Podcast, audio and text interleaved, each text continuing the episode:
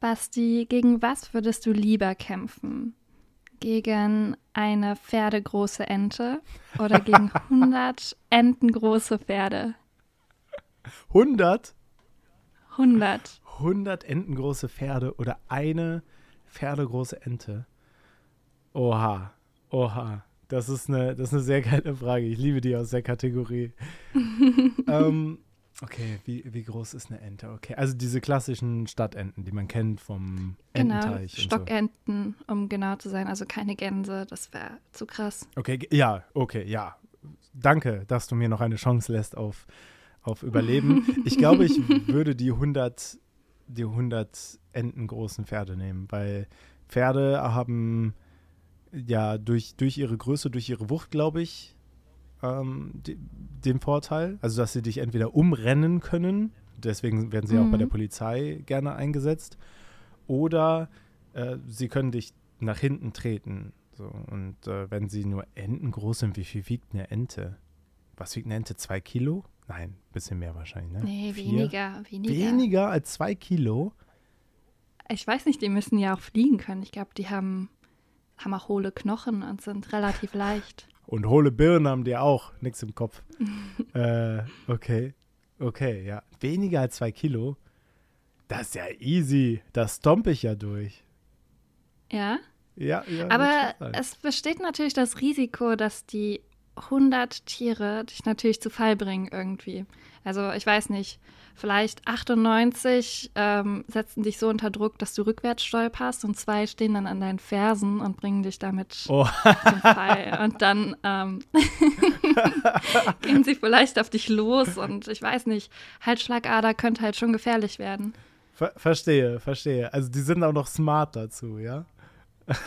Keine Ahnung, das äh, müssten wir uns überlegen. Wie schlau wären entengroße Pferde? Weil, weil das ist ja natürlich ein Big Move. Äh, wie, wie mit diesem Schubsen, wenn einer sich so hinter jemanden hockt und der andere schubst einen und dann fällt man so drüber. Ja, ja genau. Ja. Aber ich, ich, äh, ja, wie, wie schlau sind Pferde? Wie schlau sind eigentlich Pferde? Sind Pferde schlauer als Enten? Was, was ist der vom, vom Brain her schwierigere Gegner? Kann man das überhaupt vergleichen? Die müssen ja evolutionär gesehen auf ganz verschiedenen Niveaus schlau sein. Ja. also bestimmte Leistungen erbringen. Uff. Ich weiß, Kohlmeisen sind schlau, falls das irgendwas beiträgt. Das sind ja auch Vögel. Also gegen, äh, gegen eine, eine pferdegroße Kohlmeise würde ich also nicht ins Feld ziehen wollen, ja. Was für Möglichkeiten habe ich? Also bin ich, bin ich nur mit meinen Fäusten bewaffnet oder darf ich mir so einen, so einen Baseballschläger oder so mitnehmen? nee, nee, du bist einfach nur Okay, du mit okay. deinen Fäusten. Aber guck mal, Und deinem Kopf natürlich. ah, guck mal, ich könnte mir ja zwei entengroße Pferde schnappen. Die haben ja dann schon vielleicht ein Hälschen, das ein bisschen länger ist, weil es sind ja Pferde, die haben ja viel Hals auch. Und dann nehme ich Mhm. diese und dann drehe ich mich mit denen so im, im Kreis. Und dann können die anlaufen und ich mache und die werden alle so weggeschleudert, weißt du? Meinst du, dass du praktisch eine entengroße oder zwei entengroße Pferde so als ähm, Keule nimmst? Oder? Ja, Ah, Ja, okay, und ich verstehe. also als Baseballschlägerersatz quasi.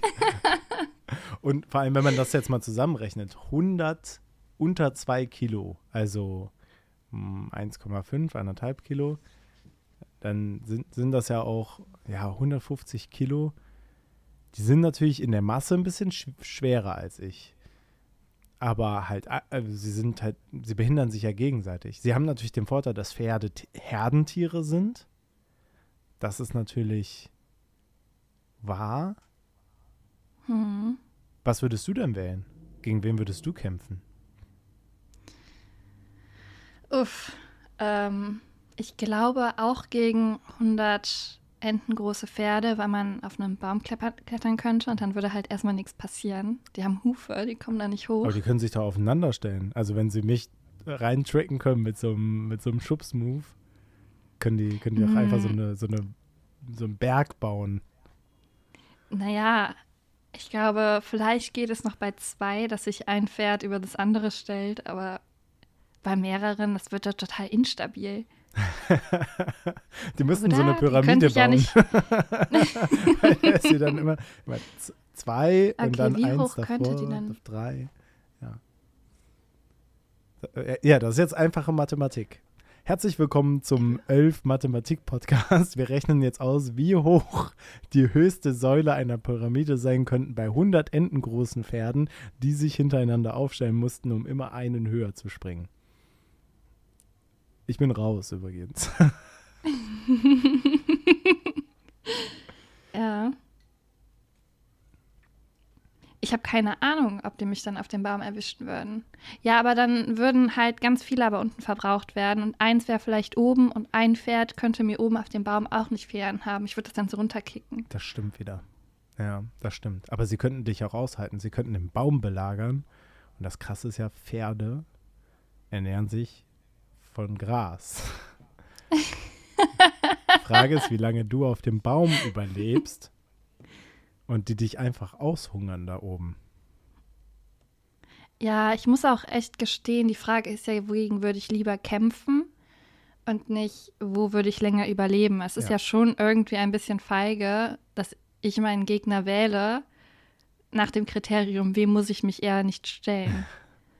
Also es, es wäre schon ein ziemlich unangenehmer Tod, glaube ich, wenn ich einfach auf so einem Baum verhungern würde, weil ich Angst vor 100 entengroßen Pferden hätten, hätte. Ja, wer hat Angst vor 100 Enten großen Pferden? Das ist auch voll der Zungenbrecher, oder? Das ist voll die, voll, voll die Gefahr. 100 Enten große Pferde. Oder eine Enten. Mhm. Oder ein Pferde, eine pferdegroße Ente. Boah, eine pferdegroße Ente macht mir echt Angst. Muss ich sagen. Ja, es ist, weil, weil Enten so gruselig sind, ne? Voll, voll. Ja. Wie, wie allein groß wäre dieser, dieser Schnabel? Naja. Wie groß? Da haben wir wieder die nächste Mathefrage. der wäre ja massiv. Also der wäre ja bestimmt schon, also bestimmt ein, ein Arm groß. So, ein Arm lang. Auf der anderen Seite hätte man natürlich auch total den Benefit, wenn man den Kampf gegen die pferdegroße Ente gewinnt. Weil man könnte diese Ente halt unterwerfen und zähmen und dann hätte man halt eine pferdegroße Ente, auf der könnte man reiten und das wäre, glaube ich, ziemlich witzig. Auf jeden Fall. Damit ist man der Hit bei jeder Party, wenn man mit seiner Ente angeritten kommt.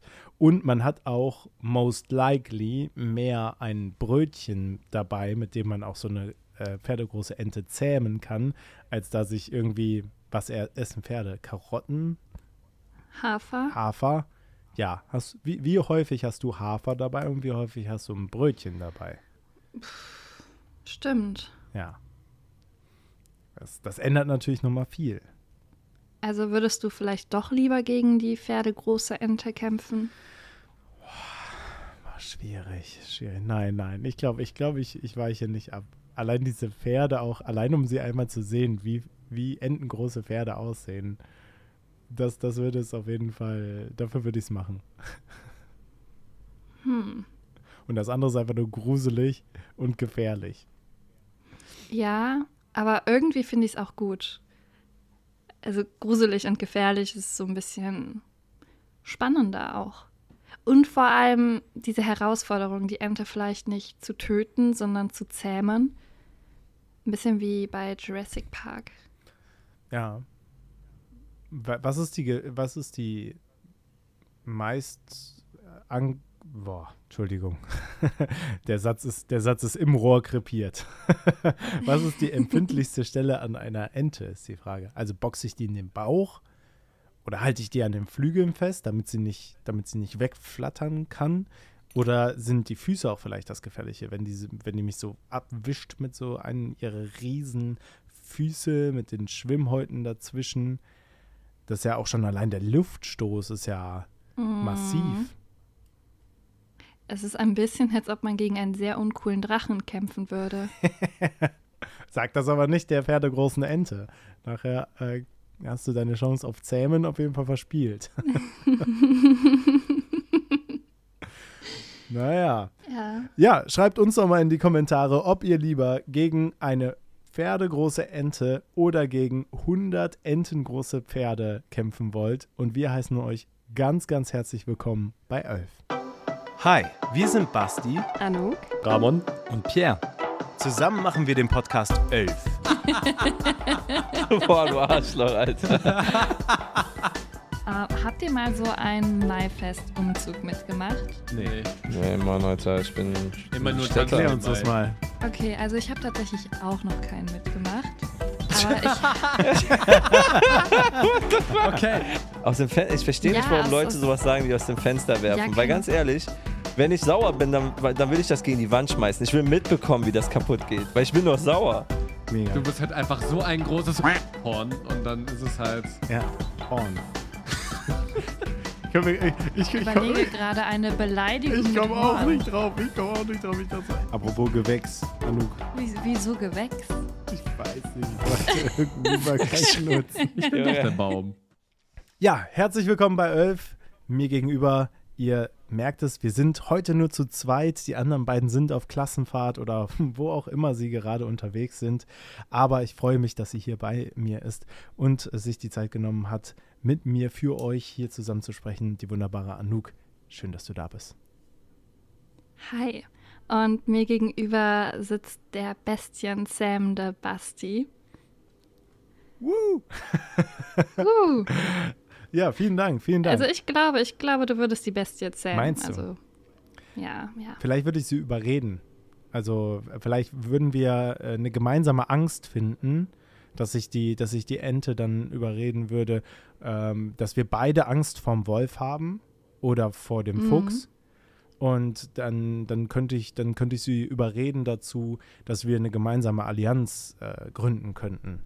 Weil so habe ich früher als Kind immer meine Konflikte gelöst. Ich äh, war, war in der Grundschule äh, immer in der Situation, dass ich körperlich jedem unterlegen war. ähm, und deswegen ähm, musste ich irgendwie auf andere Art und Weise meine Konflikte lösen, weil ähm, irgendwie, keine Ahnung, ich habe das noch nie verstanden, wie das mit dem Boxen funktioniert. So rechts, links oder Faust machen oder mit diesem. Es gab so eine Zeit, in der haben Jungs immer darüber gesprochen, ob sie den Daumen bei der Faust mit reinnehmen würden beim Boxen oder draußen lassen würden. Und ich konnte mir das auch nie merken, deswegen habe ich nie gehauen. Nachher breche ich mir den Daumen. Das ist natürlich, äh, das ist nicht gut. Ja, ich finde es beeindruckend, dass du da so viel drüber nachgedacht hast und gesagt, ja, nee, ich komme mit meinen Gedanken nicht zu einem Entschluss, also werde ich auch nicht körperlich. sondern macht das über die soziale Schiene. Ja, cool. Ja. Ähm, ich glaube, ich glaube, dass wenige Leute im jungen Alter so da herangegangen sind. Ich glaube, die meisten haben einfach gesagt, ah ja, ich probiere es einfach mal aus mit Daumen raus oder Daumen rein. Hast du das ausprobiert? nee, also, nee, ich glaube nicht. Also, ich habe eine Schwester, da, da ist es natürlich mal zu körperlichen Auseinandersetzungen gekommen, als wir jung waren. Das gehört aber, glaube ich, dazu. Ja. Aber wir haben, glaube ich, nie unsere Fäuste eingesetzt. Ah. Ihr wart eher so ja. Kick. Challenge, also mit ja, den an den, an den Haaren ziehen, beißen, kratzen, was halt dazu gehört. Der Klassiker, verstehe, verstehe. Der Klassiker. Boah, da, da fällt mir eine, eine Story an. Da, da hatte ich ähm, mein, mein Bruder hatte einen Freund zu Hause und die haben gespielt und ich wollte unbedingt mitspielen. Und ich war so ein nerviger kleiner Bruder, der immer so dann in der Tür gehangen hat und die wollten halt die Tür immer zumachen. Und dann ist aus Zufall halt, ähm, also was heißt aus Zufall, weil ich halt irgendwie überall so durchrufen wollte, ähm, habe ich meine Finger durch die Innenseite der Türe, also durch zwischen, also da, wo die Angel ist auch, ne, und, und das Scharnier, da durchgesteckt, als die offen war. Und dann haben die angefangen, die zuzumachen. Und äh, ich habe da wie aus, äh, ja, aus allen Rohren geschrien auf jeden Fall. Und, mhm. und hätte der mhm. Freund von meinem Bruder mir nicht wirklich geglaubt und der hätte einfach zugedrückt. Boah, ich will nicht wissen, ob ich da meine Finger vielleicht verloren hätte. Das ist so ein, so ein Klassiker wie mit diesen großen Kirchentüren, wo man auch als Kind seinen Kopf durchstecken kann. Und wenn die zugehen, dann köpfst du einfach ein Kind. Das, äh, ja. Mag man sich gar nicht vorstellen, oder? Nee, nee, gar nicht. Das passiert so schnell. Aber ich kann es auch gerade nicht verhindern. Ah. Entschuldigung. Entschuldigung, das ist mir gerade einfach nur eingefallen. Also, äh, lass mich dich ja. Also immer. Ja, Entschuldigung, Entschuldigung. Ja, Okay, ja, nee, nee lenk, lenk, lenk, mich bitte ab. Ich, ich wollte nur dazu aufrufen, dass man bei jeder Tür jetzt immer guckt, ob irgendwo ein Kind dazwischen ist. Ja. Ah, okay, lenk mich ab. Generell einfach macht Türen langsam zu, weil dann hört ihr, wenn jemand schreit, dass es nicht gut ist. Keine Türen mehr schlagen. Das, das sorgt doch für mehr Frieden in der WG oder zu Hause, in der Familie. Mhm. Ähm, ja, ich war am Wochenende in Hamburg. Ähm, mhm. ihr, ihr, ihr, hört es äh, gerade, ich kann hier einfach so frei raussprechen, ohne dass ich irgendwie benebelt klinge, denn meine OP wurde leider verschoben äh, auf äh, unbestimmte Zeit. Also werde ich euch noch ein bisschen länger erhalten bleiben. Ähm, und ich war in Hamburg und habe da eine Ausstellung zur Sesamstraße gesehen. Hast du als Kind die Sesamstraße geguckt? Ja, ja, da waren doch sämtliche bunte Charaktere und Figuren dabei. An welche kannst du dich noch erinnern? Welche, welche oder welcher war dein Lieblingscharakter vielleicht äh, in der Sesamstraße? Uh, das weiß ich nicht mehr. Ich weiß, Ernie und Bert waren dabei. Mhm. Das Krümelmonster. Das Krümelmonster.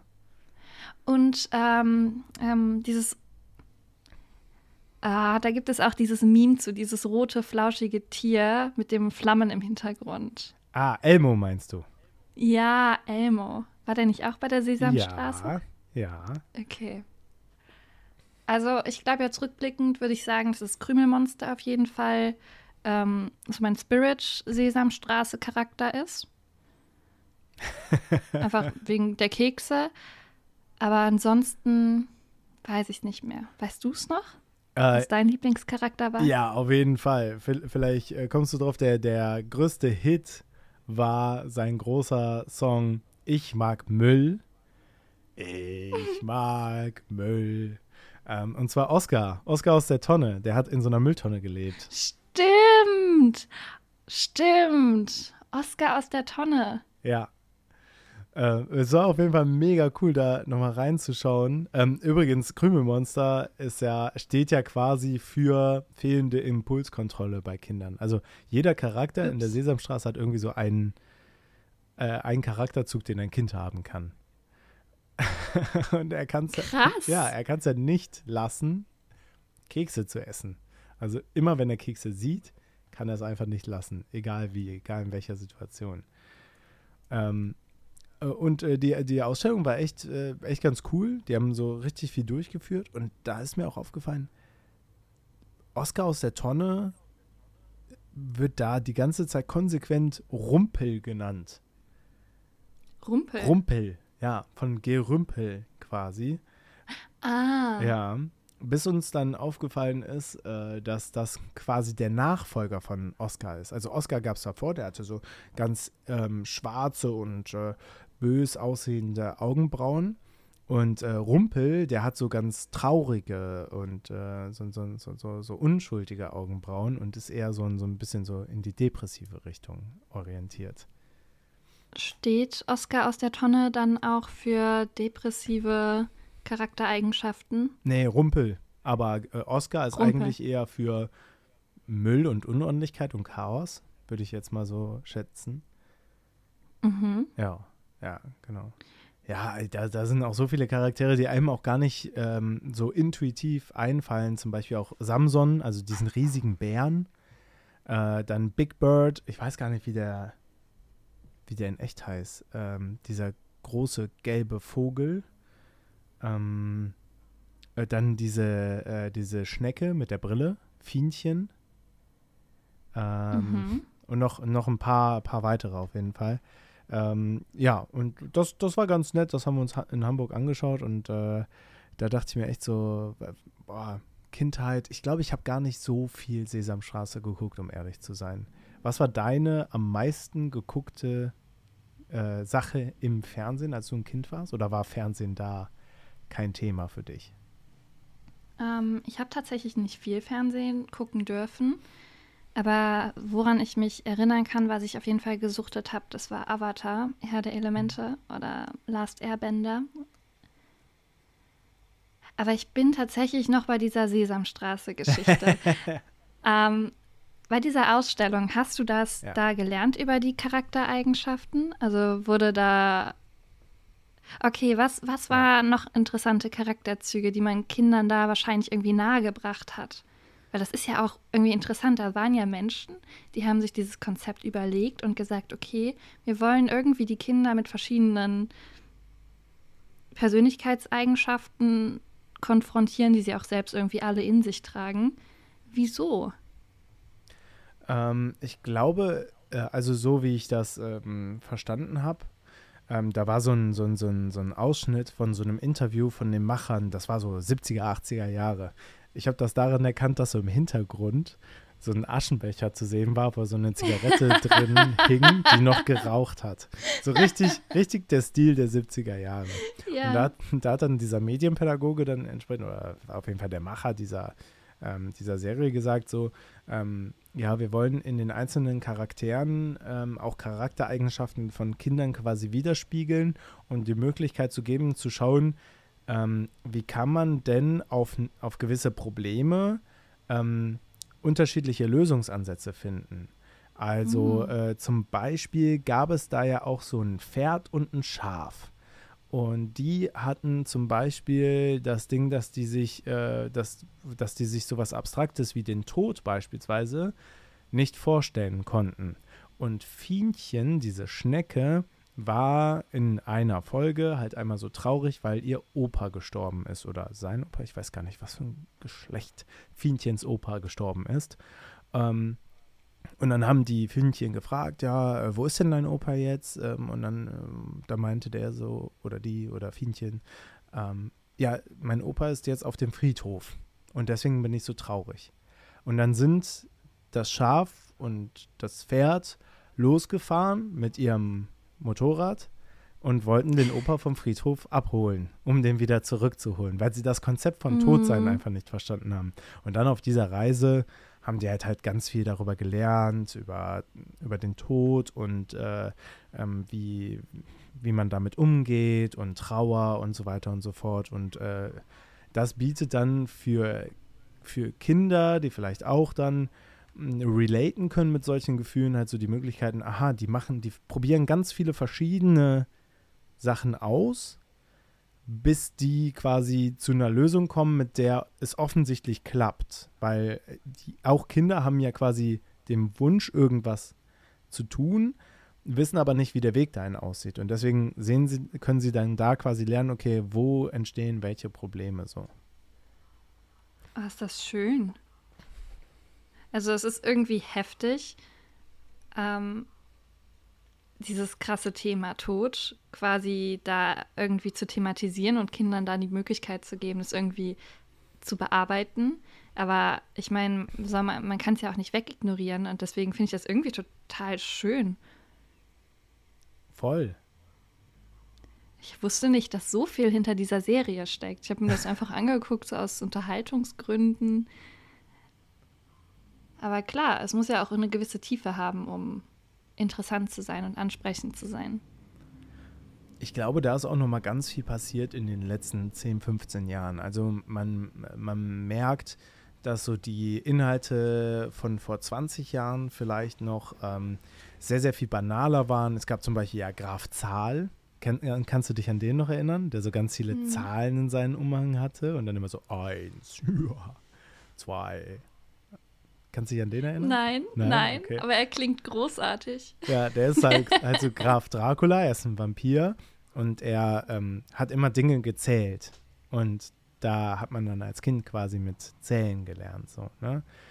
Mhm. Und ähm, also bestimmt hat er noch mehr gemacht, aber, aber ähm, da waren so da die Inhalte und äh, ich meine, das Intro ist ja dieses Wer, wie, was, nee, der, die, das, wer, wie, was, wieso, weshalb, warum, wenn ich frage, bleibt dumm. Also es ist generell so was Exploratives, wo sich Kinder dann mit der Welt auseinandersetzen können und erforschen können.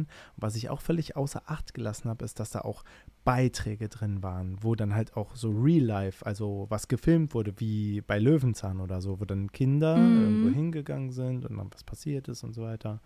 Also nicht immer nur quasi die Muppets oder diese Figuren was, was gesagt haben. Ne? Ähm, genau. Ja. Ernie beispielsweise ist so ein bisschen ADHS. Ähm, Krass. Ja, aber, äh, also ganz, äh, also als Beispiel eine Situation. Bert sagt, ähm, Bert ist der Verantwortungsbewusste, ne? Äh, ist ja quasi erwachsen in der Konstellation und er sagt so, ich bringe jetzt den Müll raus, ähm, kannst du mir gleich die Tür wieder aufmachen? Und dann sagt Ernie so, ja klar, klar, kann ich machen. So, und dann geht er raus, äh, die, die Tür fällt zu und Ernie sieht sein Schlagzeug und denkt sich, oh cool, ich hätte jetzt voll Bock, ähm, an, anzufangen zu, äh, zu spielen. Setzt sich an Schlagzeug und dann klopft Bert an die Türe und anstatt der das als Klopfen wahrnimmt, im Sinne von, mhm. ich muss jetzt aufmachen, ist das quasi so der Takt. Und dann spielt er dazu Schlagzeug und Bert steht draußen im Regen. Krass. Aber das ist ja auch total schön für Kinder mit ADHS irgendwie zu sehen. Es passiert, es ist blöd, aber es passiert, dass sie sich dann wirklich irgendwie relaten können und nicht ganz so einsam fühlen. Auf jeden Fall. Vor allem, weil so eine Situation dann ja nicht äh, ungelöst bleibt. Also es ist ja nicht so, dass es dann die Kamera ausblendet, äh, mhm. wenn, wenn, wenn es vorbei ist, sondern es wird immer aufgelöst am Ende. Und das äh, zeigt dann den Kindern auch so, ah, okay, ähm, es gibt nicht nur irgendwie, am Ende wird geschimpft und ich weiß gar nicht warum, weil das passiert ja auch. Bert schimpft dann erst, Ernie versteht es, versteht es nicht ganz. Ähm, und dann wird gemeinsam reflektiert und am Ende ah. äh, wird eine Lösung gefunden. Ne? Und dann sind beide glücklich und haben sich wieder gern. So, das ist ja immer so am Ende. Immer wird es irgendwie am Ende aufgelöst. Und das äh, soll natürlich auch so ein bisschen erziehen in dem Sinne. Ja. Interessant, interessant. Ich glaube, ich muss mir noch mal die Sesamstraße angucken. Jetzt mit einem erwachsenen Blick darauf und einfach mal gucken, was wird unseren Kindern da eigentlich vermittelt. Unseren ja. Kindern, der nächsten Generation. ah. ja, auf jeden Fall. Also die, die Songs wurden auch echt besser. Also ich habe so geguckt, so in den 90ern oder so, man hat da so, ne, Kekse, Kekse oder Quietsche-Entchen oder so, die kennt man ja so, ne? Quietsche-Entchen, nur mit dir bin ich so gern alleine hier.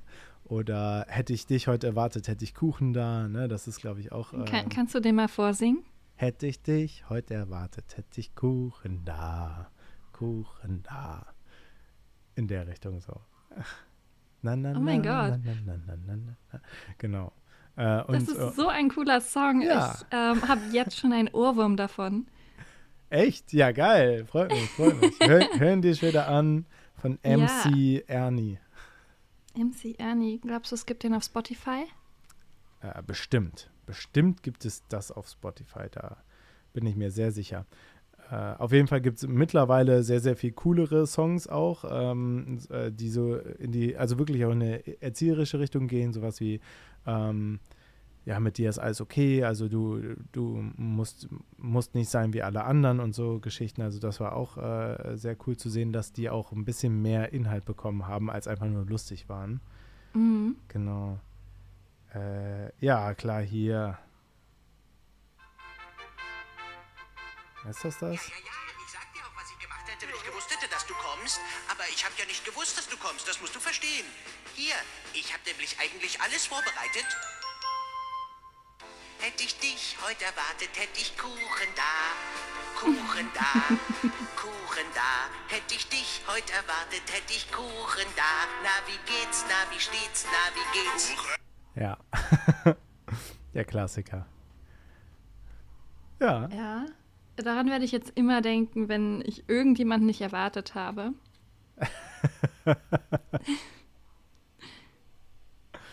ja, ähm, ja, das war ein schönes Erlebnis auf jeden Fall. Da konnte ich viel lernen. Ich, ich gehe auch wirklich gerne einfach in Museen. Gehst du gerne in Museen? Mm, ja, total, total. Ich äh, liebe Wissensaneignung und am besten ist es natürlich, wenn man jemanden dafür bezahlt oder am besten kostenlos äh, irgendwo hingeht, wo das der Job von jemandem ist, mir das beizubringen. Dann kann man sich so berieseln lassen und man nimmt was mit. Ich bin auch großer Fan von Stadtführungen. ja, ah, obwohl, ah, finde ich manchmal schwierig. Kommt drauf, also musst du halt auch echt gucken, dass du eine gute erwischst, auf jeden Fall. In Köln habe ich ein paar mitgemacht, die fand ich nicht so geil. Nein? Nee, nee, nee, nee. Gerade sie, also No Front, aber Nachtwächter-Tour fand ich richtig schlecht, um ehrlich zu sein. Ah, okay. Äh, die haben sich so aufgetan, als wären sie quasi so straight vom Mittelalter hier hingekommen und dann so, ne, Nachtwächter und erzählen so ein, also in der Beschreibung steht, dass sie auch ein bisschen was über die dunklen Seiten Kölns erzählen und in Reality, ja, erzählen sie halt auch nur über Willi Ostermann und äh, Colonia, äh, Claudia. Die Schreckenskammer? Über, über, die Schreckenskammer, glaube ich. Ich habe noch keine Führung gehabt, wo über die Schreckenskammer, glaube ich, äh, was gesagt wurde. Nee. Oh. Naja, verpasste Chance. Ja. Falls ihr zuhört, macht mal was über die Streckenkammer. Aber äh, Melatenführungen kann ich sehr empfehlen. Und äh, jeden ersten Donnerstag im Monat kommt man in Köln äh, kostenlos als Kölner Stadtbürger in, in Museen rein. Also in viele Museen auf jeden Fall. Da ist der Eintritt dann frei. Das werde ich auf jeden Fall mal ausprobieren. Mhm. Das wusste ich nicht. Mhm.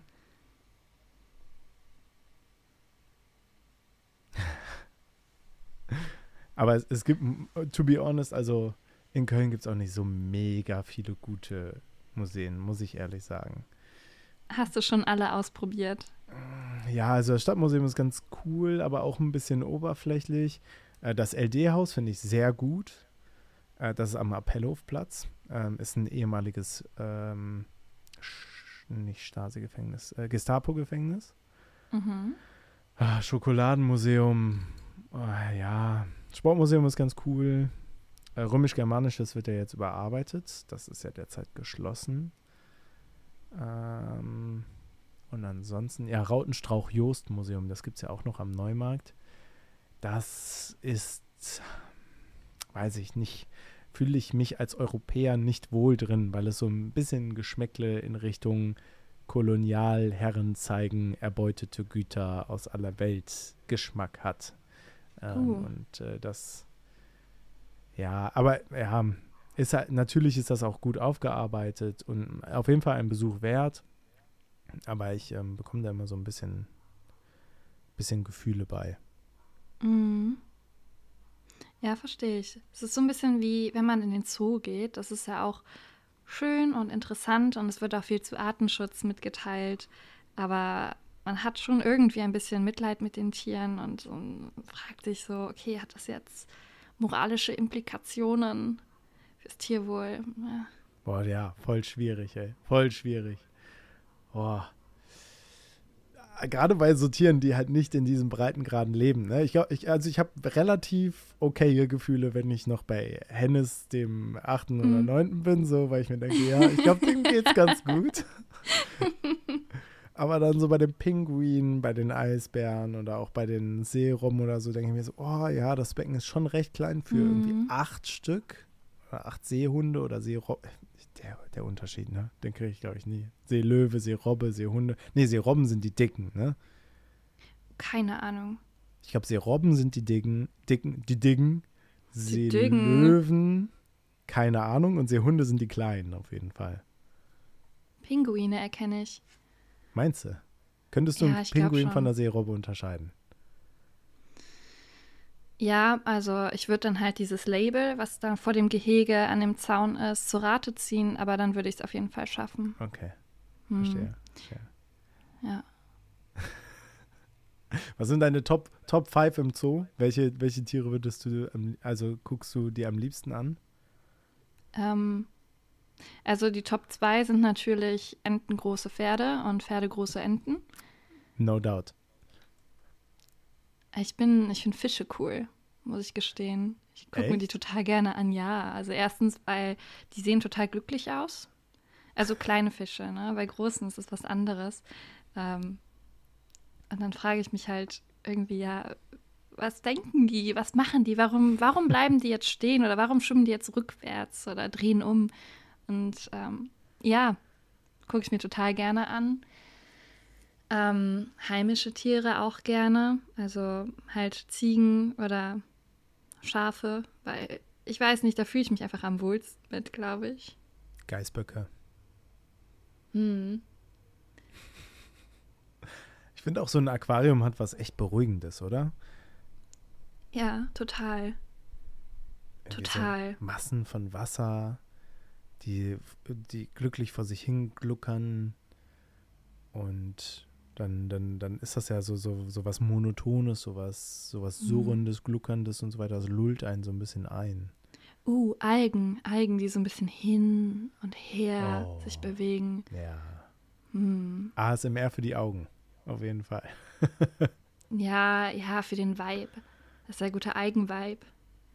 Ich glaube, wenn man auch einen Mord unter Wasser sehen würde, also so von irgendwie einem Hai oder so, der nicht von der Doku noch nachträglich mit dramatischer Musik untermalt werden würde, wäre das überhaupt gar nicht, gar nicht schlimm. Einfach so, oh, also flüssig.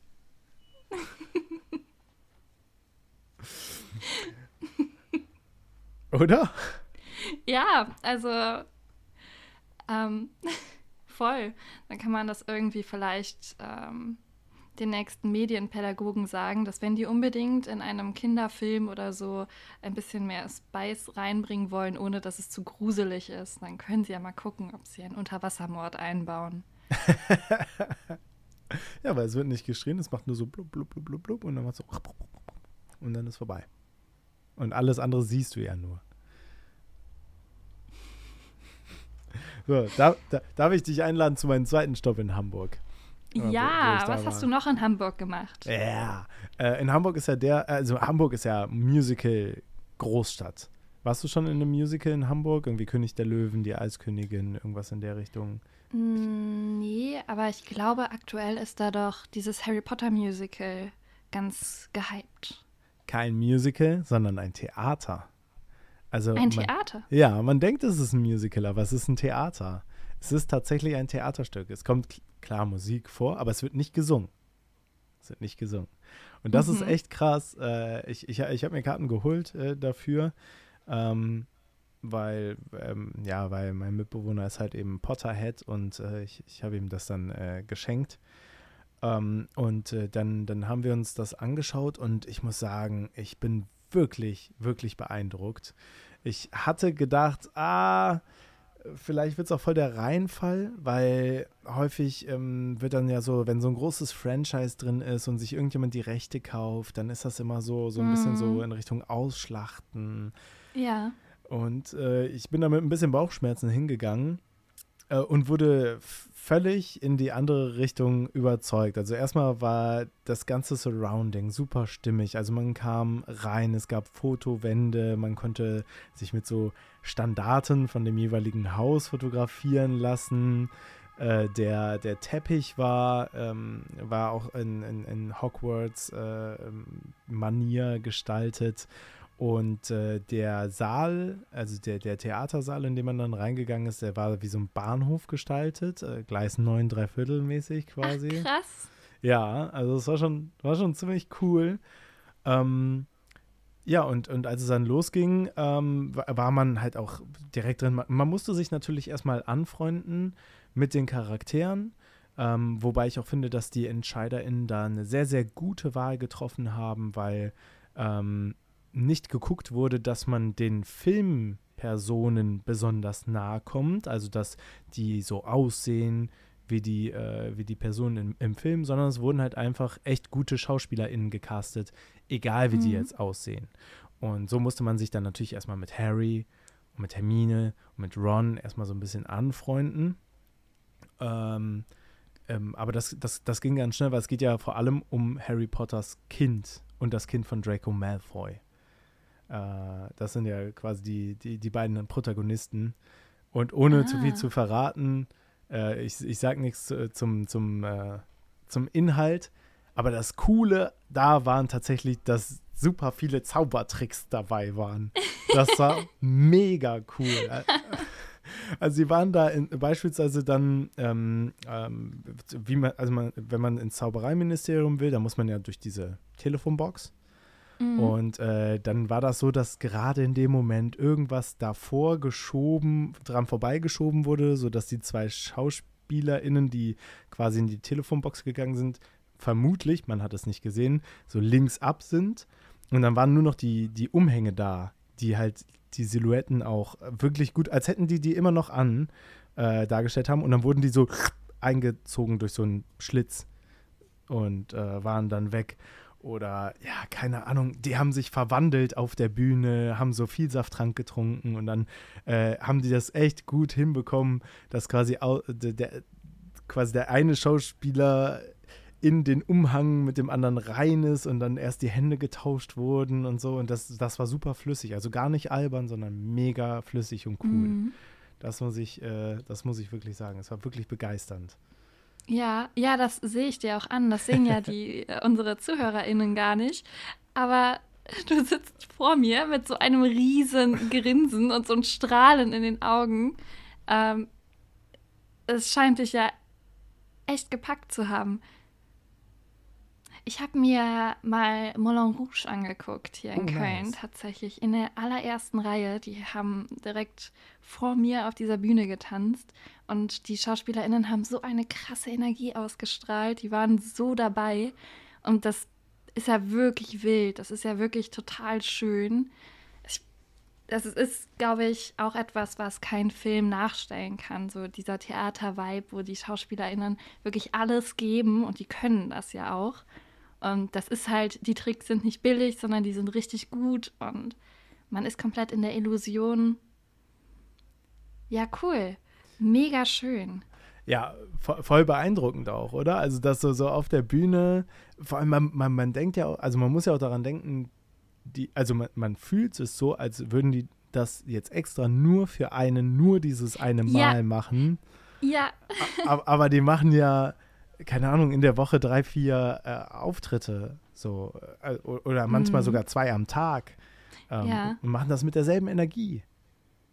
Das ist so krass. Das ist nur krass. Das ist äh, wirklich beneidenswert, auf jeden Fall. Ja. Ja, total. Also scheint da ja alles gestimmt zu haben. Einerseits die SchauspielerInnen, das Theatersetting, und auch die, die ganze Idee, das Konzept, die Figuren, die Geschichte. Auf jeden Fall. Also das Einzige, was irgendwie ein bisschen weird waren, waren die Zaubererkämpfe.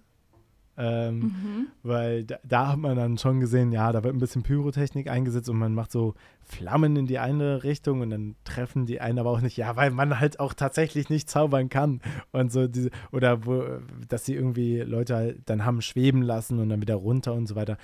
Das ist halt dadurch, dass du einen Körper allein nicht so schnell hoch und in der Luft stabilisieren kannst und dann wieder runterziehen kannst, ohne den, den Körper tatsächlich zu verletzen, ist es halt auch einfach schwierig, das darzustellen. Aber ansonsten fliegende Stühle oder die, da waren auch Dementoren und so weiter, die sind durchs, übers Publikum geflogen und so. Uh. Äh, das, das war alles äh, im Großen und Ganzen mit, mit viel, viel Idee gestaltet ähm, und, und sehr, sehr flüssig auch. Ähm, und da, das ist ja auch richtig cool am Theater, wenn du hast ja eine Bühne, aber die tatsächlich auch zu verwandeln in verschiedene Szenen und das innerhalb von weniger Sekunden, das äh, haben die auf jeden Fall richtig gut geschafft, weil die auch super viele bewegbare Bühnenelemente hatten, die nur durch quasi so, so 3D-Effekte, weil die hatten so drei, ähm, drei Schienen hintereinander äh, auf der Bühne und darauf haben die dann immer so Teile reinragen lassen und das dann, dann wie eine Halle aussehen lassen oder dann auf einmal wie ein Gang oder keine Ahnung, also wirklich sehr, sehr unterschiedlich. Und ganz vorne war sogar ein Pool drin, wo die dann Wasserszenen darstellen konnten, wie sie quasi aus Wasser aufgetaucht sind und so. Also es war irre. Boah. Krass. Ja. Äh, Maulende Myrte war auch dabei. Äh, und äh, dann sind die ja auch quasi durch die Bühne, durch den Abwasserkanal quasi getaucht und so. Also die haben sich richtig was einfallen lassen, muss man sagen. Ja. Ja. Cool. Ich kenne tatsächlich, äh, also was heißt kennen? Mein Mitbewohner kennt tatsächlich einen der Schauspieler. Der war neulich mal, habe ich den gesehen. Also Fun Fact, von, von Harry Potter, Menschen. oder was? Ja, ja, genau, Ach, der, der, spielt da. Also den hast du auf der Bühne gesehen. Wahnsinn. Wen spielt der, ja. wenn man fragen darf? Keine Ahnung. Ah. das äh, habe ich leider nicht gefragt. Wir haben uns auch nur mal kurz im Vorbeigehen äh, gesehen und Hallo cool. gesagt, vorgestellt. Ja. Also nice. ich, doch, doch, das war der. Also, wolltest du was darüber sagen, wie der, wie der ja, so war? Ich, äh, das, ich wünschte, ich könnte mehr dazu sagen. Ach so, okay. Aber ich wusste jetzt nicht. Leider, leider war es das schon. ich ich, ich finde find SchauspielerInnen auch total faszinierend. Also, gerade weil sie es schaffen, zweimal am Tag diese krasse Energie rauszubringen und sich in diese Rolle zu versetzen. Ähm, ui, finde ich beeindruckend. Aber ich glaube, das ist, ähm, ist glaube ich, bei Menschen, die ihre Kunst verkaufen und ähm, auf der Bühne stehen, ist, glaube ich, extrem beeindruckend. Das ist, glaube ich, eine krasse Leistung, die auch oft unterschätzt wird.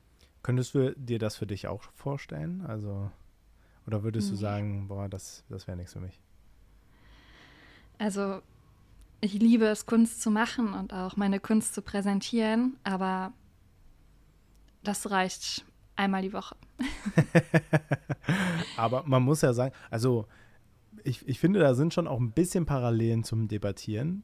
Äh, um, um ehrlich zu sein, ich habe ja jetzt, ich war jetzt nur ein paar mhm. Mal da, aber dieses ähm, auf dem Punkt genau Leistungen bringen für einen kurzen Zeitraum ist ja durchaus auch, äh, auch beim Debattieren ein Ding, wo du dann dich kl klar ja auch vorbereitest Mhm. Ähm, aber aber das, das ist ja auch so was Repetitierendes. So jede Woche einmal, einmal debattieren.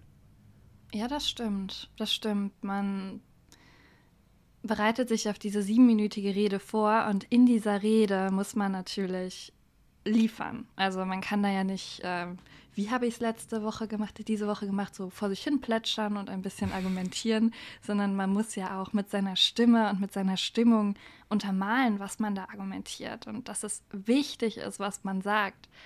Ach, man muss es die ganze Debatte über beibehalten. Man kann ja auch Zwischenfragen stellen und da muss man natürlich auch irgendwie den Biss da reinbringen. Aber ich weiß nicht, das ist, ich glaube, das ist etwas anderes, weil man mit der Rolle variiert. Man bekommt nicht die Rolle von Harry Potter oder Hermine vorgelebt, äh, vorgesetzt und muss dann wirklich genau da reinfinden direkt, sondern man kann halt auch sagen, ja, ich möchte das Thema gerne auf einer wütenden Ebene behandeln und dann hat man halt die wütende Rolle oder man sagt, ich möchte da ein bisschen ähm, emotional sensibler einfach reingehen und versuchen, Empathie zu wecken im Publikum. Aber man sucht es sich halt aus und je nach Stimmung auch. Also wenn man jetzt gerade eh schon ähm, im Rage-Modus ist, weil der Bäcker Berliner und Brötchen zusammen eine Tüte gepackt hat und jetzt das Brötchen nicht mehr herzhaft ist, sondern süß, dann kann man sagen, oh ja, ich fühle mich jetzt auch gerade ein bisschen wütend, ich komme besser in die Stimmung rein. Ich weiß nicht, ob SchauspielerInnen das können. Das wäre auf also jeden Fall sehr interessant. Da ja, das sollte man mal fragen. Ja, fragen oder äh, vielleicht auch einfach per Studie einfach sehr häufig in genau das gleiche Theater gehen und gucken, wie sich das Spiel der Charaktere verändert und dadurch äh, Rückschlüsse zu ziehen darauf, wie die SchauspielerInnen gerade drauf sind. Da, das ja. würde mich sowieso interessieren. Wie viel Freiheit haben eigentlich SchauspielerInnen am Theater? Ist das konkret wirklich Wort für Wort vorgegeben, was du sagen musst? Oder ist es sowas wie, hier musst du Hermine damit konfrontieren, dass sie nicht XY machen soll. Mhm. Ich würde vermuten, dass es schon recht streng geführt ist. Ich, ich habe tatsächlich mal ein Praktikum im Theater gemacht. Ah. Ja. Ähm, Heraus mit den Insider-Informationen. Ja, die, die ganz geheimen Insider-Informationen kommen jetzt. Jetzt äh, packe ich aus. Die Praktikantin packt aus. Willst du vorher hinter die Schattenwand oder ist das so okay? Ähm, nee, warte, können wir die kurz holen, ja, die ja. Schattenwand, bitte? Bob? Ah, nee, warte, ich, ich hab, Bob. Nein, ich habe ähm, noch so eine Sonnenbrille, da ah. ist so ein Balken drüber vorne. das geht okay. auch. Äh, okay. okay, wow. Äh, wer, ich weiß nicht, wer sie sind, aber äh, ich habe gehört, sie haben Informationen über das Theater. Genau, das Theater.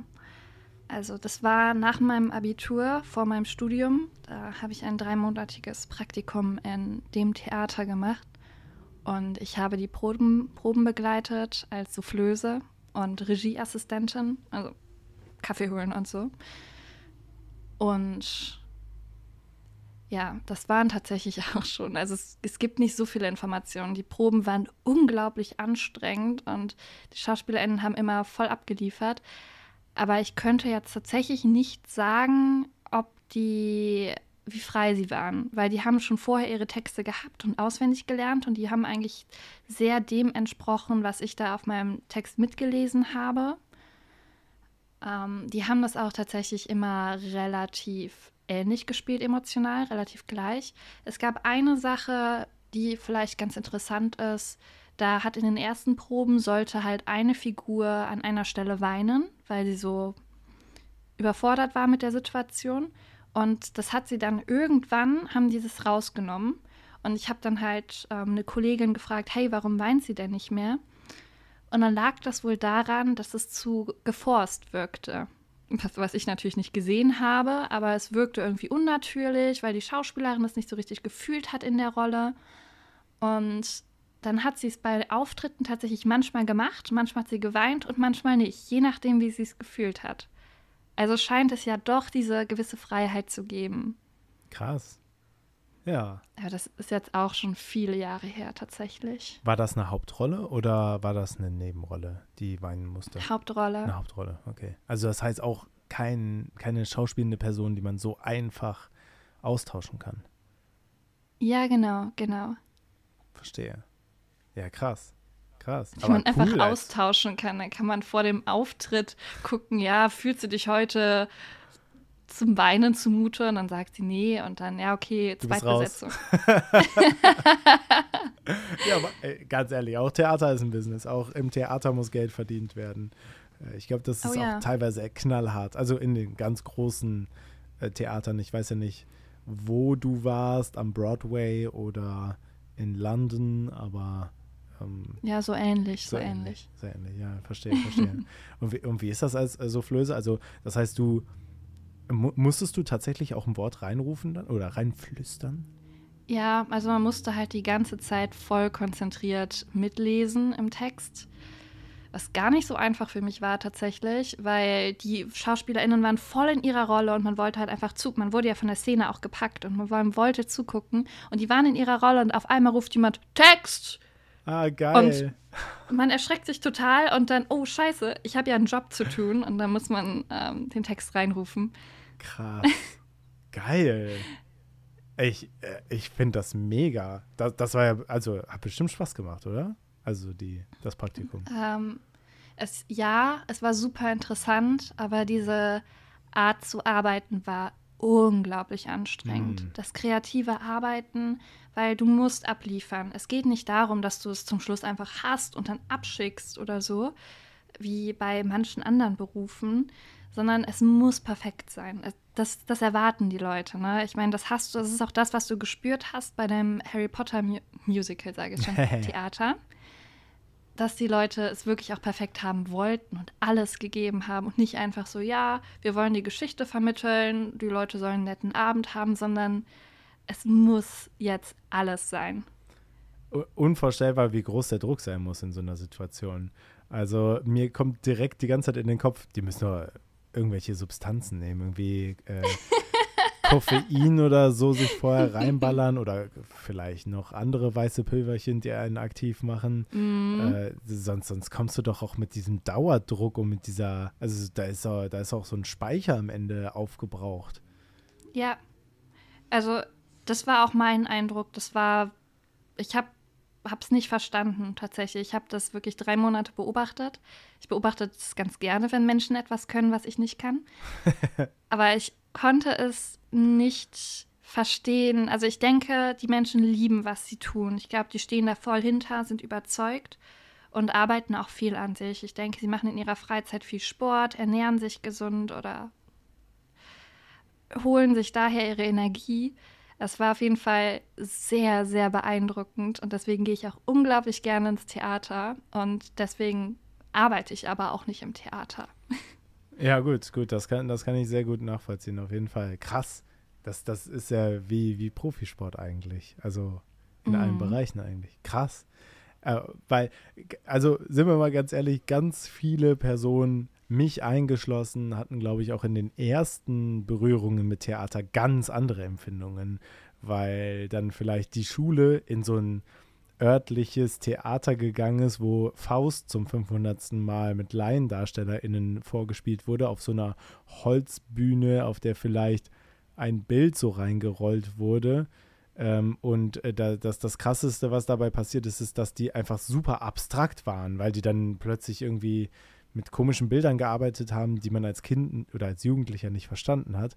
Und da dann so eine, so eine Aversion gegen entwickelt hat. Aber das Theater auch tatsächlich echt cool sein kann, weil es halt auch einfach eine tolle Geschichte erzählen kann und einen, wie du ja schon sagtest, in so eine Situation reinholen kann.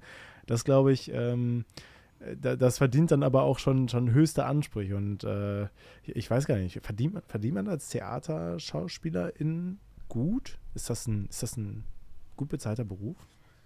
Ich habe keine Ahnung, aber ich glaube, es ist ein Beruf im Künstlersektor, Künstlerinnensektor, Kunstsektor. Ähm, ich glaube, dass es leider unterbezahlt ist. Krass. Wie so viele äh, anstrengende Berufe. Ja, ich würde mal gerne wissen, wie viel die äh, so bekommen haben für so einen Abend äh, Harry Potter. Mhm. Ich, ich muss auch ehrlich sagen, also da waren, waren so, also klar, man hat da ganz viele Unterschiede gehabt und das war auch krass hierarchisch. Die haben sich zum Beispiel auch nachher beim Verbeugen haben die sich in Wellen verbeugt. Also erst kamen alle Nebendarstellenden, äh, die quasi keinen Text hatten, die nur mal so durchs Bild gelaufen sind oder so oder vielleicht so ein Wort gesagt haben, so die haben sich alle zuerst in einer Reihe äh, verbeugt. Dann kamen die Nebencharaktere, die haben sich dann verbeugt und dann kamen die Hauptcharaktere. Also ich, äh, das war schon krass hierarchisch. Ich denke auch, dass die dann nach diesem Modell auch die Payroll hatten, also nach diesem Modell auch bezahlt wurden. Ähm, aber zum Beispiel gab es auch den sprechenden Hut.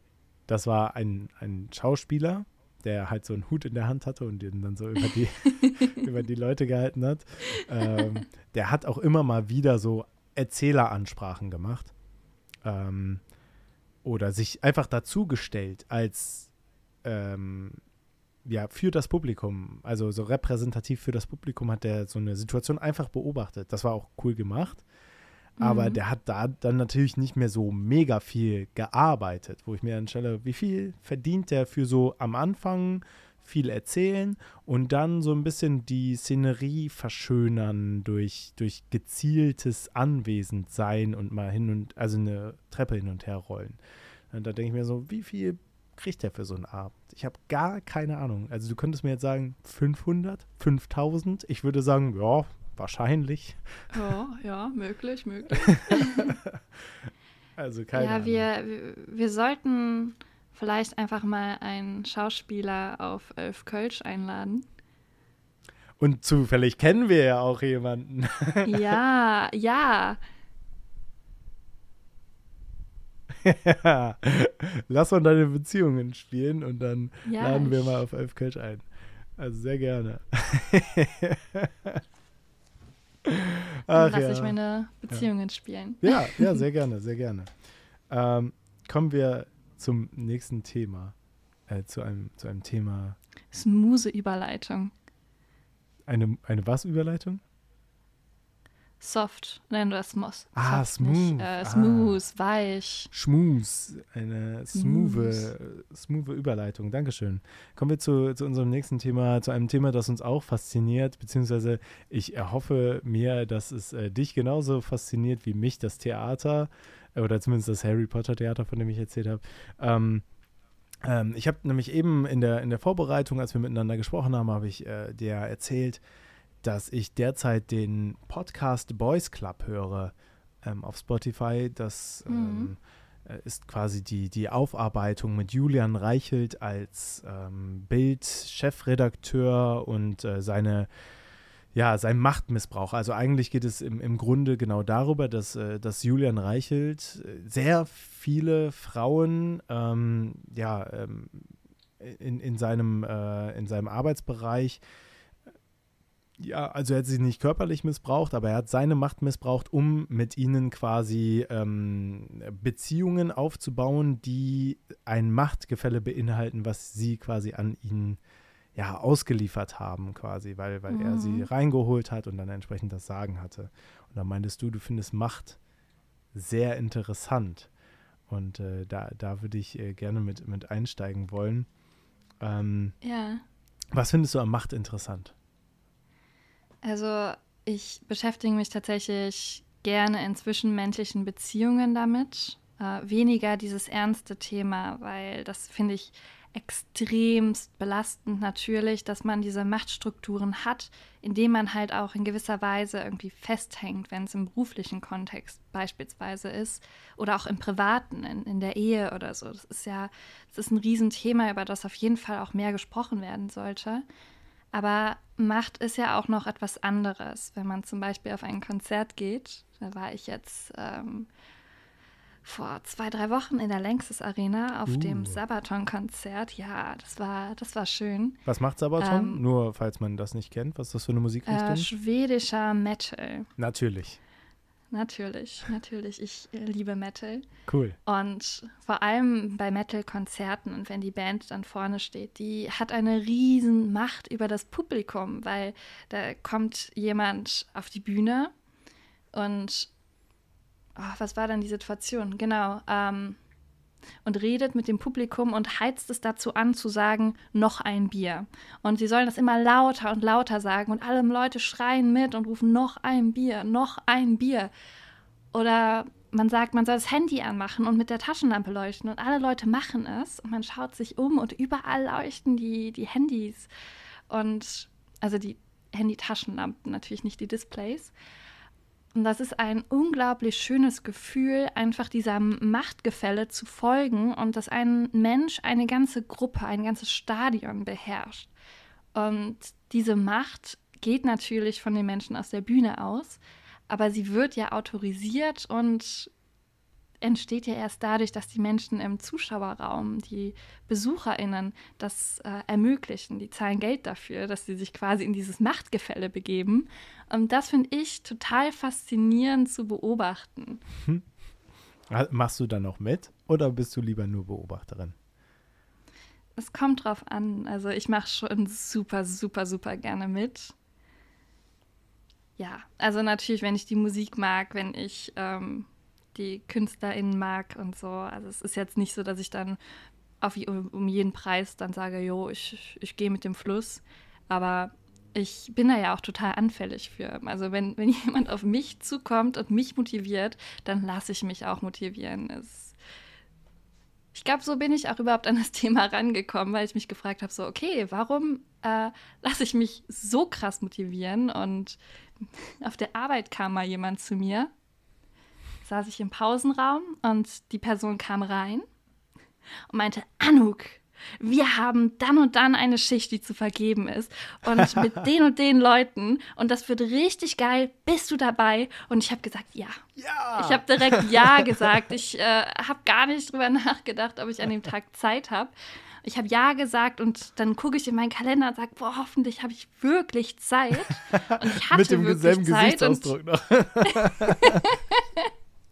ja, ich, ich war auch die ganze Zeit am Nicken und ja, ja, ja, natürlich habe ich Zeit und ich habe Bock. Und es war einfach nur eine ganz normale Arbeitsschicht, aber ich habe mich so tierisch gefreut, dass ich diese Schicht übernehmen kann, einfach nur weil er so voller Energie in dieses Zimmer rein ist und mich tatsächlich da dann irgendwie gepackt hat, also von der Stimmung her. Und das ist halt auch irgendwie so, so ein Machtding, dass man einfach Menschen ähm, inspirieren und motivieren kann. Mega, mega. Also ich, ich würde es voll feiern, wenn, wenn Arbeit immer so aussehen würde, dass jemand reinkommen würde und sagen würde, hast du Lust, diesen Ordner bis Freitag zu bearbeiten? Ja? ja! Auf geht's! Hast du Lust, jetzt Pause zu machen? Ja! und dann halt weiter. Den ganzen Tag über, nur so. Bam, bam, bam. Und am Ende kommt man dann nach, nach Hause und ist so voll traurig, weil der ganze Spaßspeicher äh, aufgebraucht wird und man sagt so, boah, nee, ich brauch mal, ich habe jetzt keinen Platz mehr für gute Laune. Die Arbeit war mal wieder spaßig. mhm. Ja, aber mega cool. Und zu den Konzerten kann ich auf jeden Fall sagen, ja, ja, auf jeden Fall. Äh, bevor es die Handys gab, gab es die Hände. Also da war dann irgendwie so im Takt klatschen, ne? Alle die Arme nach oben und dann im Takt klatschen halt das Bild, was man gerne ja. haben wollte, womit man auch gerne geworben hat. Ich erinnere mich als, äh, als, als so 18, 18-jähriger Roundabout bin ich gerne auch auf, äh, zu Rock am Ring gekommen. Äh, da, da war das auch der Fall. Und wir sehen gerade was anderes, was uns sehr erfreut. Hallo, Ramon. Hast du direkt auf Aufnahme gedrückt? Guten Tag! Läuft dann Aufnahme? Ja, ich habe Pizza mitgebracht. Hey, wie geht's dir, ne? Ja, ja. ja alles gut. Ich bin gerade durch die Tür, die ist ein bisschen schwer. Ähm, ja, danke. Was für eine Pizza? Pizza? Moment, was für eine Pizza? Äh, hier ist einmal Hawaii für die Sünder, Hawaii. einmal ich Hawaii. ja, Anouk. Ah! Alle drei, okay, wir teilen uns jetzt eine Pizza Hawaii und die anderen beiden sind Oh, direkt sympathisch. Ey. Also sind wir echt alle Hawaii? Wahnsinn. Ja. Wahnsinn. Cool. Mega. Mega, mega cool. Ähm, Rahman, was, was war dein bisher coolstes Konzerterlebnis? Wir sind gerade bei Konzerten und Macht. Also positive Macht, die, die, die Bands auf der Bühne über Macht. das Publikum ausüben. Witzigerweise bin ich der Typ, der die meisten Konzerte sieht, ohne die Konzerte mitzuerleben. Als Veranstaltungstechniker habe ich die meisten Konzerte in meinem Leben halt von der Technik aus gesehen. Ähm, also geilstes Kon Konzert, das ich konsumiert habe. Ich war tatsächlich noch nicht auf vielen. Also deswegen, ähm, ja, also ich war auf, äh, auf ups, ich habe meine Kamera ausgemacht. Äh, ich war auf dem Spektakulum, so bei Livebands, äh, alte bekannte Konzerte, das machen wir einmal im Jahr, also die Nachfolgeband der Wise Guys. Ähm, die sind immer witzig, aber die sind mm. nicht so mm. geil, weil Leute mm. immer sitzen. Und ich muss sagen, also die geilsten Konzerte sind schon mal prinzipiell ja. da, wo Leute stehen. Das ist, das ist der große, was ich, was ich, so eine Sache, die ich in meinem Job wirklich am meisten hasse, ist, wenn Bands kommen und es werden Stehpl äh, Sitzplätze verteilt. Und ich merke direkt, egal wie viel Bock die Leute haben, ich, ich will da so widersprechen. Das finde ich gar nicht. Das finde ich gar nicht. Mein schönstes Konzert war Danger Dan in der Philharmonie. Äh, Danger Dan ist ähm, der Sänger von der Antilopen Gang, Rapper. Äh, und der hat so eine nice. Klaviertour gemacht nice. und war damit äh, in der Philharmonie, in der Kölner Philharmonie. Und äh, beim Thema Macht, da hat er uns nämlich auch im Bann geschlagen, einfach durch brutale Offenlegung seiner, seiner Seele und seines Inneren, wo er dann einfach darüber gesprochen hat, was für Struggles er hatte als Kind, als Jugendlicher, als junger Erwachsener, wie es für ihn war, beispielsweise vom Schulsystem geschluckt und wieder ausgeschieden zu werden, ohne irgendwie glücklich zu werden und so weiter. Und das war ein Sitzkonzert und ich hatte, glaube ich, 75 Prozent der Zeit äh, Gänsehaut und war total, total ergriffen. Und äh, trotzdem war es wirklich eine hervorragende Stimmung auch. Also irgendwie hat er es schon geschafft, den ganzen Saal so mit sich einzunehmen. Mhm. Das ja. ist alles von der Kunstfreiheit ja. gedeckt. War das Album, ne? Ja, ja, das ist ein äh, gutes Album, kann ich auf jeden Fall mitgehen. Also von Thematik her hat es echt hart genailt. Ähm, mochte ich sehr. Äh, kann ich mir auch vorstellen, es gibt halt so Konzerte, wo ich denke, da ist es schon angebracht, wo man sitzen kann, vor allem wenn sie so ein bisschen auch mehr äh, alte Musik-Konzert-Feeling haben mit, ich mache jetzt hier wirklich eine Show und ihr sollt da durchsitzen.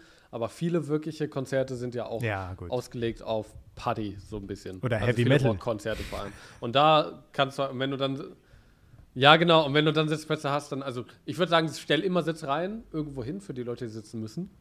Aber lass genug Platz zum Tanzen. So, äh, hat auf jeden Fall auch ein paar schöne Konzerte. Das sind aber immer so, immer thematische Konzerte, immer Programmkonzerte. Ja. Ich denke mal, da wird er wahrscheinlich auch mit reinfallen. Was ich, was ich auf jeden Fall noch mal live sehen möchte, ist das RTO. Äh, das, das auch bei Böhmermann spielt in der Sendung, ne? Ähm, ja. Genau, genau das. Ähm, weil da, die machen coole Sachen und äh, Coole Sachen meinst du mit äh, künstlerisch cool oder? Okay, okay, nice. Genau, Genau, also auch wo, wo die Energie auch eigentlich immer stimmt, egal für welche sie gehen und sie das immer mit so viel Finesse äh, machen. Also bin ich immer sehr geflasht von. Mein letzter Favorit, was ich gesehen habe, das war, ich glaube, ich weiß nicht, ob es zum Anfang dieser oder zum Ende letzter Saison war von dem äh, Magazin Royal, ähm, wo Böhmermann gesagt haben, wir machen jetzt einfach eine Kulturpause mhm. und es kommen nur Auftritte. Das ist, die, das ist die einzige Show von dieser Sendung in zwei Jahren, die ich live gesehen habe, also live im Fernsehen gesehen habe. Das einzige Mal, dass ich mir dachte, boah, ich habe einen Abend, auch die läuft doch jetzt, ich gucke mir die an und das war genau das. Und das war so, und das war so perfekt, weil ich das Wort gefeiert habe, was die für Künstler da hatten und wie die das begleitet haben und so. Und das war einfach nur Act nach Mega. Act nach Act, habe ich sehr hart Mega. gefeiert. Und, äh, und du, Anuk, äh, hast, bist du lieber mittendrin und lässt dich anstecken oder außen und lässt dich anstecken, wenn du, also wo, wo stellst du dich hin oder wo hast du dich hingestellt bei diesem Schwede, äh, nee, wie hieß das mal? Äh, Sabaton. Sabaton, wo hast du dich bei Sabaton hingestellt? Ähm, da hatte ich uh. tatsächlich einen Sitzplatz. Ah. Also das, das, da hatte ich jetzt nicht so die Auswahlmöglichkeit. Ähm, aber zum Beispiel war ich auf Wacken, da hatte ich ja verschiedene Konzerte, die ich ausprobieren konnte. Und da bin ich auf jeden Fall Typ ganz vorne. Ich stehe vorne an dem Zaun ganz gerne, um mich festzuhalten. Ähm, man kriegt halt da nicht so viel von der Stimmung mit, weil die Party halt hinter einem abgeht. Aber ich äh, lasse mich halt einfach gerne von diesem, von dieser Energie von der Bühne so ein bisschen äh, berauschen.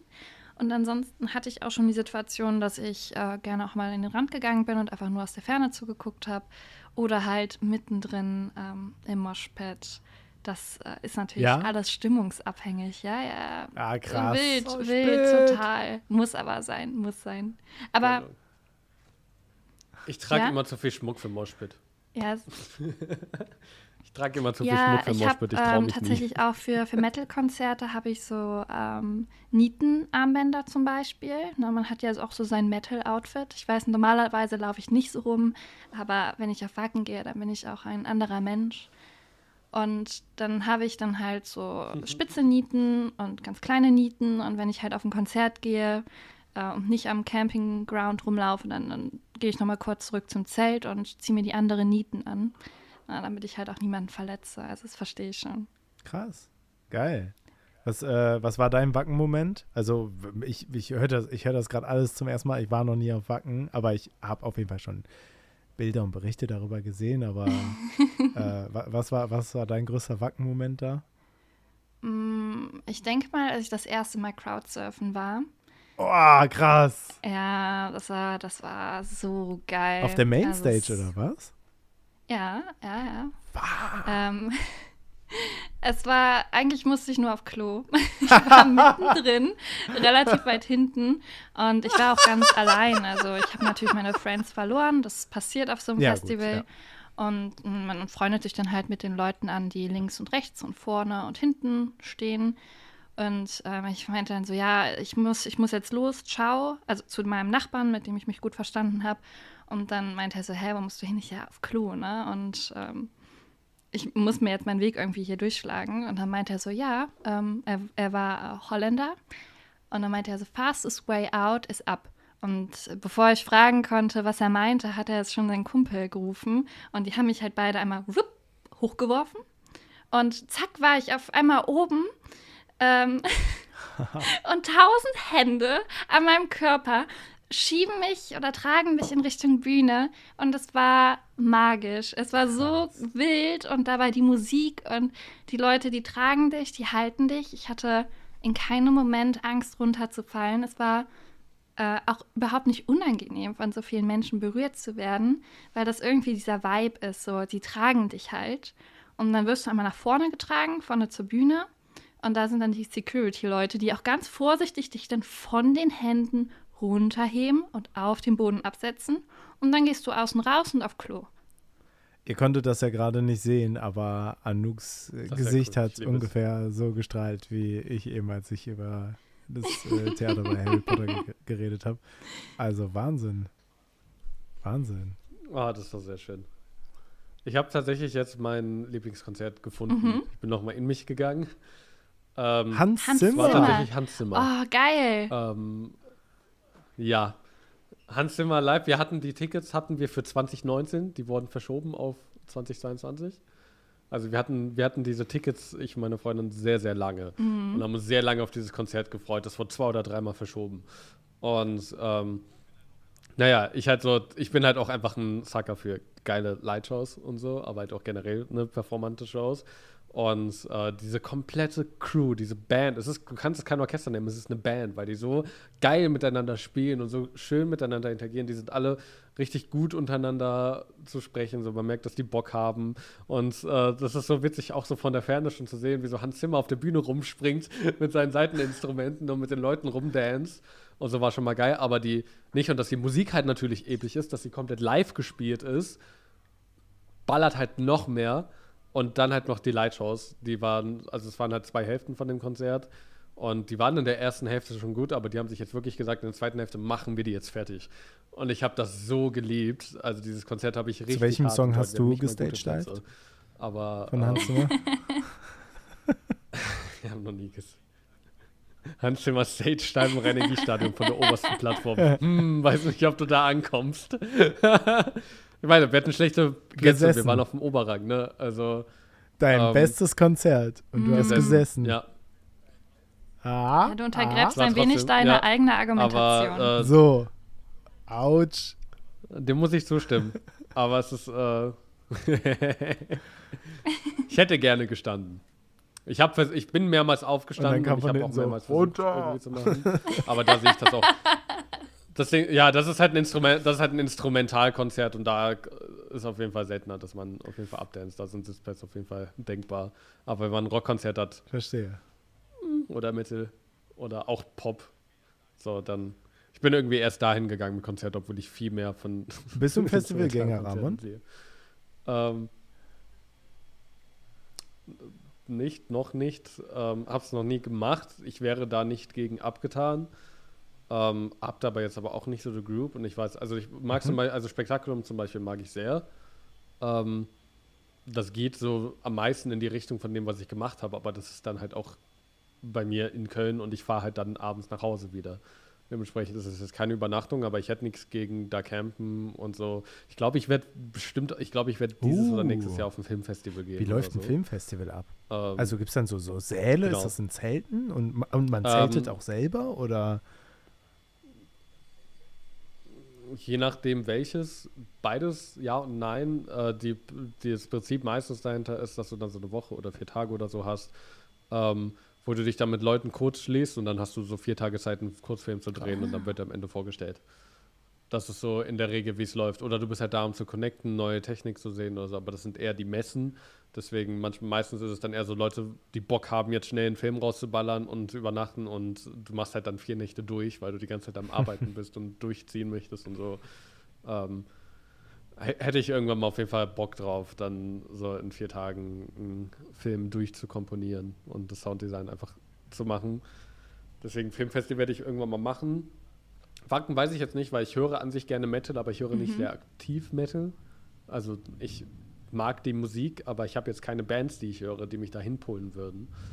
Und ähm, es wäre dann eher so ein Ding, wenn, wenn ich jemanden hätte, der so sagt, boah, ich gehe da hin, so und ich habe noch ein Ticket frei oder ich hätte voll Bock, wenn du dabei bist, dann würde ich mich wahrscheinlich mitziehen lassen. Aber es ist nicht so, dass ich jetzt, jetzt Pläne mache, auf Wacken oder ja. äh, Southside oder sowas zu gehen. Vielleicht ESC, es war kein Festival, aber ich habe zum ersten Mal ESC gesehen. Das will ich irgendwann mal auch mal live sehen, einfach weil geile Show. ja, mega. Also, mega cool. Äh, da, das heißt, du hast noch nicht, weil wir redeten ja über Macht, äh, noch nicht diese besondere Machtsituation erlebt, morgens auf einem Festival in einem Zelt aufzuwachen und irgendjemand spielt fünf Stunden lang die Cantina-Band.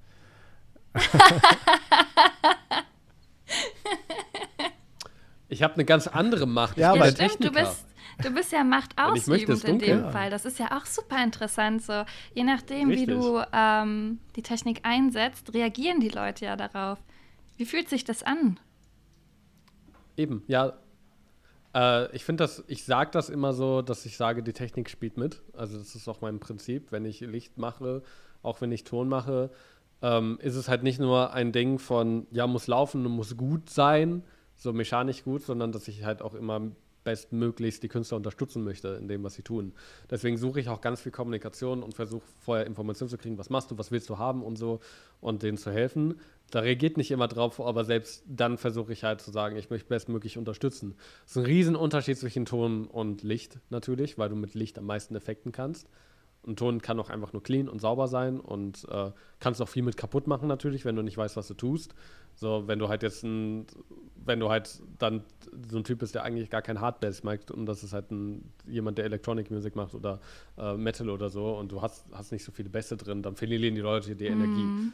So zum Beispiel. Das ist auch so die, der einfach, einfachste Möglichkeit, der Macht zu entziehen. Aber halt, dass ich von mir aus auch sagen könnte, nicht nur den Ton sauber zu machen, sondern selber mit Effekten zu agieren, dass halt Leuten einen passenden Hall- oder Delay-Effekt zu geben, halt je nachdem, wie der Song ist.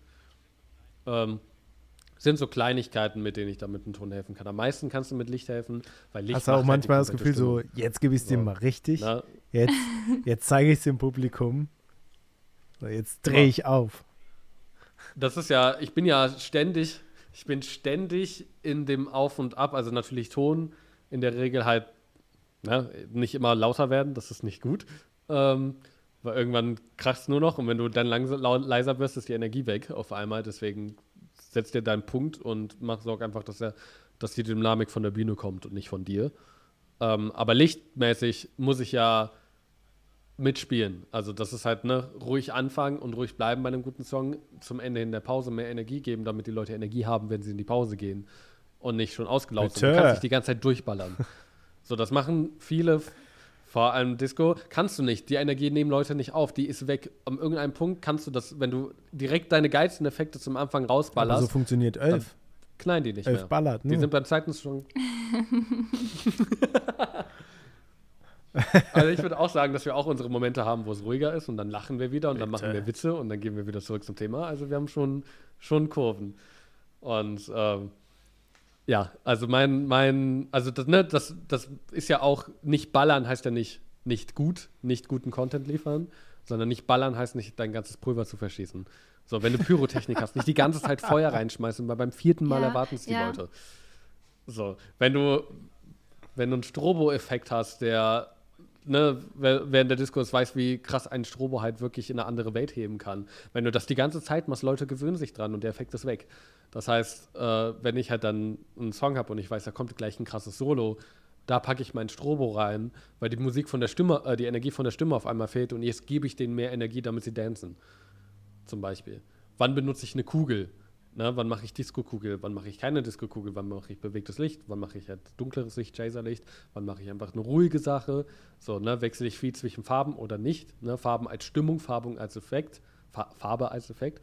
ist halt ein krasser Unterschied. Ne? So ein blauer, lilaner Hintergrund oder so ein, so ein eisblauer Ton, ne? wenn du halt einen kalten Song hast oder so oder halt einen äh, emotional harten Song, ähm, der traurig ist. Oder wenn du halt einen Partysong hast, die ganze Zeit Farben wechseln, damit, damit keine Stimmung festgesetzt wird und das einfach nur als zum Tanz, zur Musik ist. So, ne? Das sind so Sachen, über die ich halt, wenn ich Licht mache, eigentlich nur darüber nachdenke, wie kann ich jetzt die Kurve hoch oder runter bringen und was passt jetzt am besten ins Konzert rein, damit der Künstler äh, unterstützt wird und nicht halt, ja, kein Automatikmodus die ganze Zeit ballern. Ja. Mag ja, ich, ich, ich, wünschte jetzt irgendwie, dass Pierre hier wäre und uns von seinen äh, Comedy-Auftritten erzählen könnte. Das ist ja für ihn äh, hochrelevant. Oder er muss das ja auch total erleben. Aber woran ich jetzt auch denken musste bei, beim Spielen mit Licht und Ton, war an unseren Unterwassermord von eben. ähm, da haben wir ja drüber gesprochen, dass unter Wasser alles ja so ruhig wirkt und dass man da mit Musik das dann wieder spannend machen kann. Und damit hätten wir mhm. auch den Bogen geschlagen, fällt mir gerade auf. Zum sexy Kalender? Wie bitte? Zum sexy Kalender?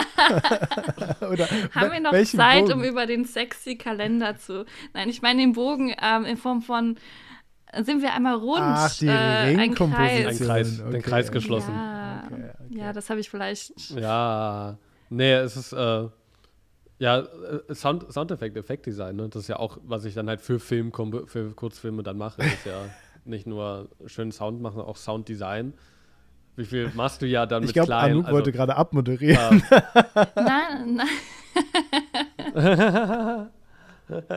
ich, ich liebe deinen Enthusiasmus für das Thema, Ramon. Auf jeden Fall, man merkt auch, wir hatten heute alle unsere, keinen, unsere, unsere Faszinationsmomente, wo, wo das Leuchten in den Augen ist und wo man einfach nicht mehr aufhören kann, äh, darüber zu reden. Also äh, berichtige mich, wenn ich da falsch liege, Anouk, aber ich dachte, du willst so ein bisschen gerade in Richtung Ende schwimmen. Ach, ähm, Ja, aber dann ist mir halt auch noch mal zum Thema Schwimmen eingefallen, äh, Ramon, du könntest natürlich auch, also was mich interessieren würde, wäre, wenn du so eine Aquariumaufnahme hast von Fischen und Algen, die halt hin und her weiben und total entspannt mhm. eigentlich wirken, ob du da was super Interessantes draus machen könntest, nur mit Licht und äh, Musikeffekten. Das fände ich mal total cool. Also wenn du Lust hast, so einen so total random Fall. Kurzfilm zu machen für Elf. Ich muss, ich, muss, äh, ich muss euch mal meinen Kurzfilm zeigen, den ich selber gemacht habe. Unbedingt. Hab siehst du ein bisschen was in die Richtung, was ja. geht. Aber ja, das ist eigentlich auch Sehr gerne, wenn du, die, äh, wenn du das ähm, unseren HörerInnen zur Verfügung stellen äh, willst, auch sich das anzuschauen. Ich weiß ja nicht, äh, für welches Publikum du das geschaffen hast. Äh, ja. also der Song ist, sobald, das, äh, sobald ich das selber hochgeladen habe auf YouTube, mache ich es auch öffentlich auf jeden Fall. Also das ist der Plan. Ähm, genau, das ist gerade in einem größeren Projekt verwickelt, das ich halt als eins rausklatschen möchte. Deswegen wird das noch ein Checkt unser dauern, Instagram aber es dafür. kommt auf jeden Fall. Wir, wir teilen das dann auf es jeden Fall. Sobald es fertig ist, teilen wir den Link über, über Instagram, auch auf, auf Elf. Sehr, sehr cool. Nice. Äh, und, und vom Aquarium. Aquarium. auf jeden Fall. äh, ja, wir, wir, wir kommen schon zum Ende.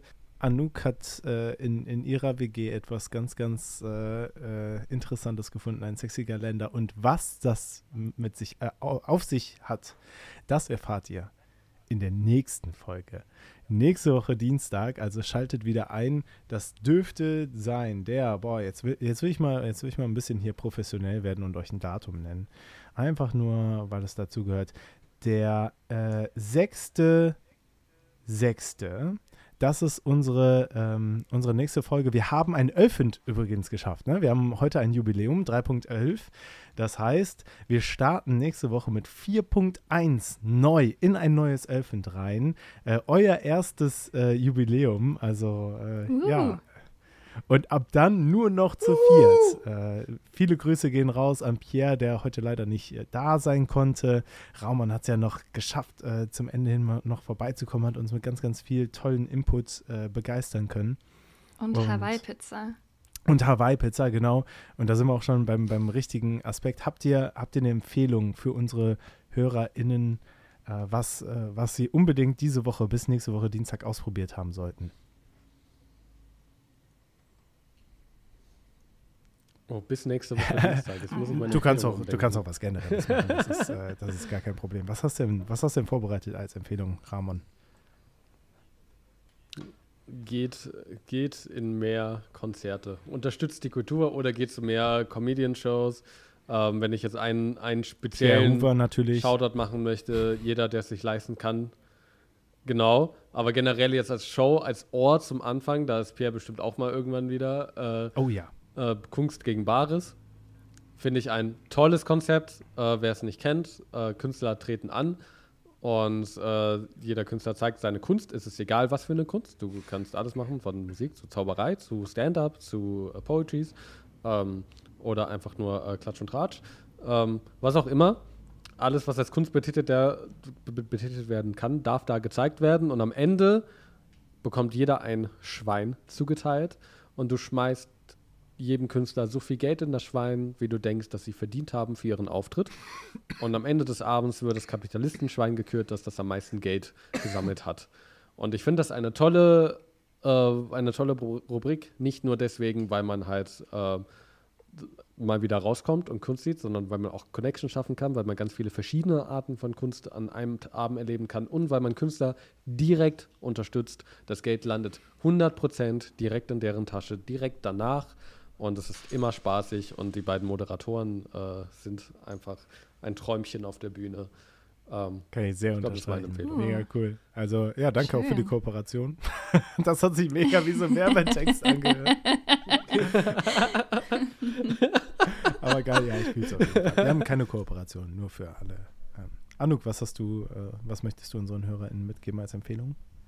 Mm, mein Lieblingsfrühstück Uh. Das ist, äh, ja, das ist Brot mit Frischkäse, Spiegelei, Ketchup und noch so einer Scheibe Käse drüber. Sehr, sehr geil. Probiert's aus. Probiert's aus. Geil. Ein Kä Käse. Ein, ein, ein Käse was? Ein Käsewitch, mm. habe ich gesagt. Und das ist jetzt so Käse. Das ist cool. Ja. ja. Ja, so nenne ich das jetzt. Hm. Ich packe oben Was? drauf meine ja. Sweet Chili Soße. Noch oben aufs Käsewitch, uh. oben drauf. Uiuiui. Ich muss ganz schnell, ganz schnell zu Ende äh, moderieren. Genau. Ähm, Sweet Chili Soße. Ich liebe Sweet Chili Soße. Kann man auf alles drauf machen. Wir sehen, wir hören uns nächste Woche Dienstag wieder. Macht's gut und eine schöne Woche noch. Tschüss. Auf Wiedersehen, wieder hören. Bye bye.